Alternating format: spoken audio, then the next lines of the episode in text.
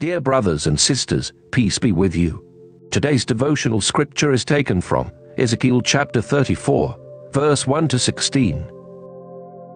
The word of the Lord came to me, Son of man, prophecy against the shepherds of Israel, prophecy and say to them, This is what the sovereign Lord says Woe to you, shepherds of Israel, who only take care of yourselves. Should not shepherds take care of the flock? You eat the curds, clothe yourselves with the wool, and slaughter the choice animals but you do not take care of the flock. You have not strengthened the weak or healed the sick or bound up the injured. You have not brought back the strays or searched for the lost. You have ruled them harshly and brutally.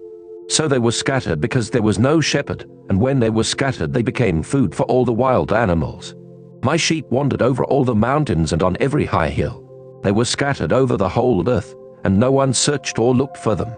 Therefore, you shepherds, hear the word of the Lord, as surely as I live, declares the sovereign Lord, because my flock lacks a shepherd and so has been plundered and has become food for all the wild animals, and because my shepherds did not search for my flock but cared for themselves rather than for my flock, therefore, you shepherds, hear the word of the Lord. This is what the sovereign Lord says I am against the shepherds and will hold them accountable for my flock.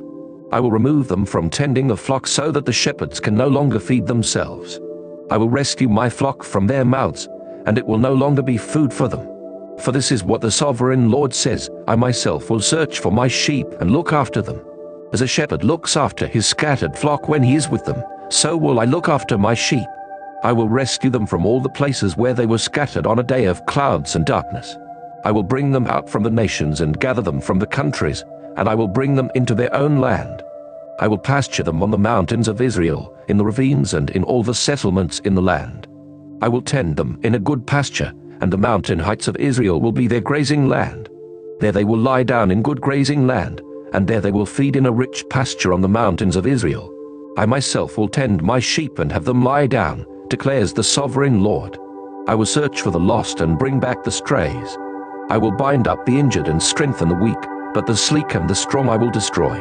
I will shepherd the flock with justice. Let us pray. Jesus, our shepherd, please give us ears that listen to you minds that seek you and hearts that follow you. Amen.